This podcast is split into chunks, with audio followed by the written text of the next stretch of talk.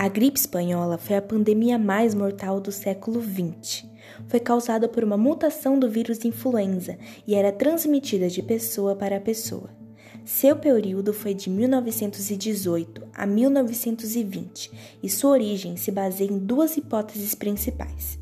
Uma alega que sua origem ocorreu no Kansas, nos Estados Unidos, e a segunda hipótese é que a doença se originou na França. A gripe espanhola espalhou-se pelo mundo, principalmente por conta da movimentação de tropas no período da Primeira Guerra Mundial.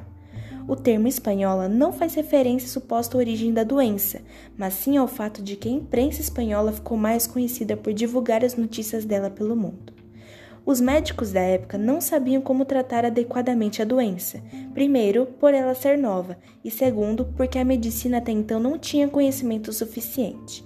Ao todo, os especialistas do assunto apontam que a quantidade mínima de pessoas que morreram tenha sido 50 milhões, mas algumas estatísticas elevam esse total para até 100 milhões de pessoas.